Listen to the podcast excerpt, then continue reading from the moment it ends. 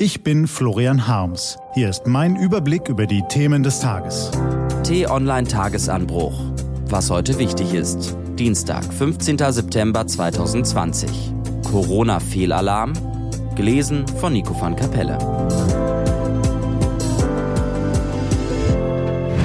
Was war?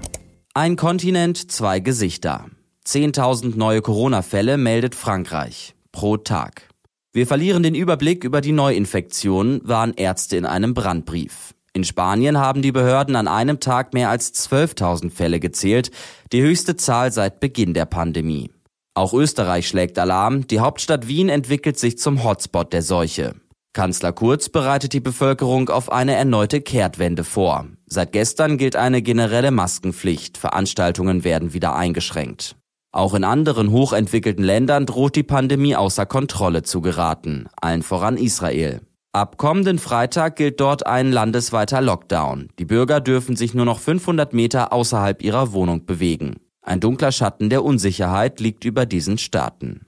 Ganz anders die Lage in Deutschland, wo immer noch die helle Sorglosigkeit des Sommers scheint. Auch hier ist die Zahl der täglichen Neuinfektionen auf rund 1400 gestiegen, doch die meisten betreffen junge Menschen, die nur leichte oder gar keine Symptome aufweisen. Die Intensivstationen sind nicht überlastet, die Totenzahlen sind gering. Umso mehr Aufmerksamkeit erhalten jene Stimmen, die die Gefahr des Virus gänzlich abstreiten und die Schutzregeln für überflüssig oder sogar schädlich halten. Sucharit Bhakti und Katharina Reis gehören dazu, deren Buch Corona Fehlalarm seit Wochen ganz oben auf den Bestsellerlisten steht. Es kommt im Mäntelchen der Wissenschaft daher und gaukelt seinen Lesern vor, es liefere unbestechliche Fakten. Doch die Informationen sind überwiegend Monate alt, zum Teil manipulativ kombiniert und sparen viele entscheidende Studienergebnisse aus. Es ist ein seltsames Gebräu aus Polemik, Ahnungen und Behauptungen, auf das sich zigtausende Leser da einlassen. Gut sechs Monate nach Beginn der Corona-Krise in Deutschland müssten eigentlich alle schlauer sein.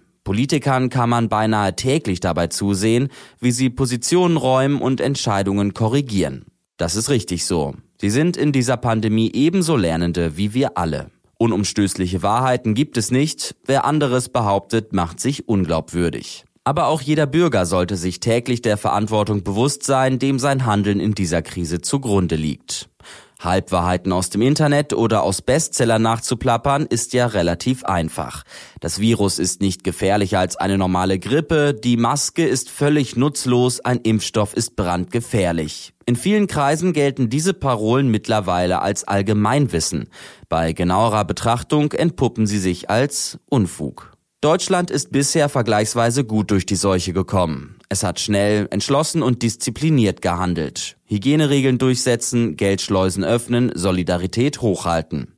Das hat uns trotz der gravierenden ökonomischen und gesellschaftlichen Schäden einen Vorteil verschafft, der uns bis heute hilft. Die Krankenhäuser sind nicht überlastet, die Zahl der Corona-Toten liegt unter 10.000, die Wirtschaft läuft langsam wieder an. Während Länder wie Spanien, Frankreich und Israel in die zweite Welle taumeln, noch bevor sie die Folgen der ersten verkraftet haben. Ganz zu schweigen von Indien, Brasilien und den USA, wo die Seuche nach wie vor unkontrolliert wütet. Wir alle hierzulande, die Politiker, Virologen und Journalisten ebenso wie alle anderen Bürger, mögen seit März manches falsch gemacht haben. Aber unterm Strich wird Deutschland für seinen Umgang mit der Corona-Krise weltweit Anerkennung gezollt. Und das zu Recht. Wenn wir weiterhin kühlen Kopf bewahren und uns nicht von den Fabulanten und Provokateuren aus dem Takt bringen lassen, dann könnte unser Land im kommenden Jahr sogar gestärkt aus der globalen Krise hervorgehen. Als Anker der Stabilität in einer wankenden Welt. Kühlen Kopf bewahren. Das ist im Herbst und im Winter doch eigentlich gar nicht so schwer. Was steht an? Die T-Online-Redaktion blickt für Sie heute unter anderem auf diese Themen. Die Abschreckungstaktik auf Lesbos. Wer bekommt das Forschungsgeld für einen Impfstoff? Und die Vereinigten Arabischen Emirate und Bahrain unterzeichnen heute eine Vereinbarung zur Aufnahme diplomatischer Beziehungen mit Israel. Diese und andere Nachrichten, Analysen, Interviews und Kolumnen gibt's den ganzen Tag auf t-online.de. Das war der T-Online Tagesanbruch vom 15. September 2020, produziert vom Online-Radio- und Podcast-Anbieter Detektor FM. Den Tagesanbruch gibt's auch auf Spotify. Einfach nach Tagesanbruch suchen und folgen. Ich wünsche Ihnen einen frohen Tag. Ihr Florian Harms.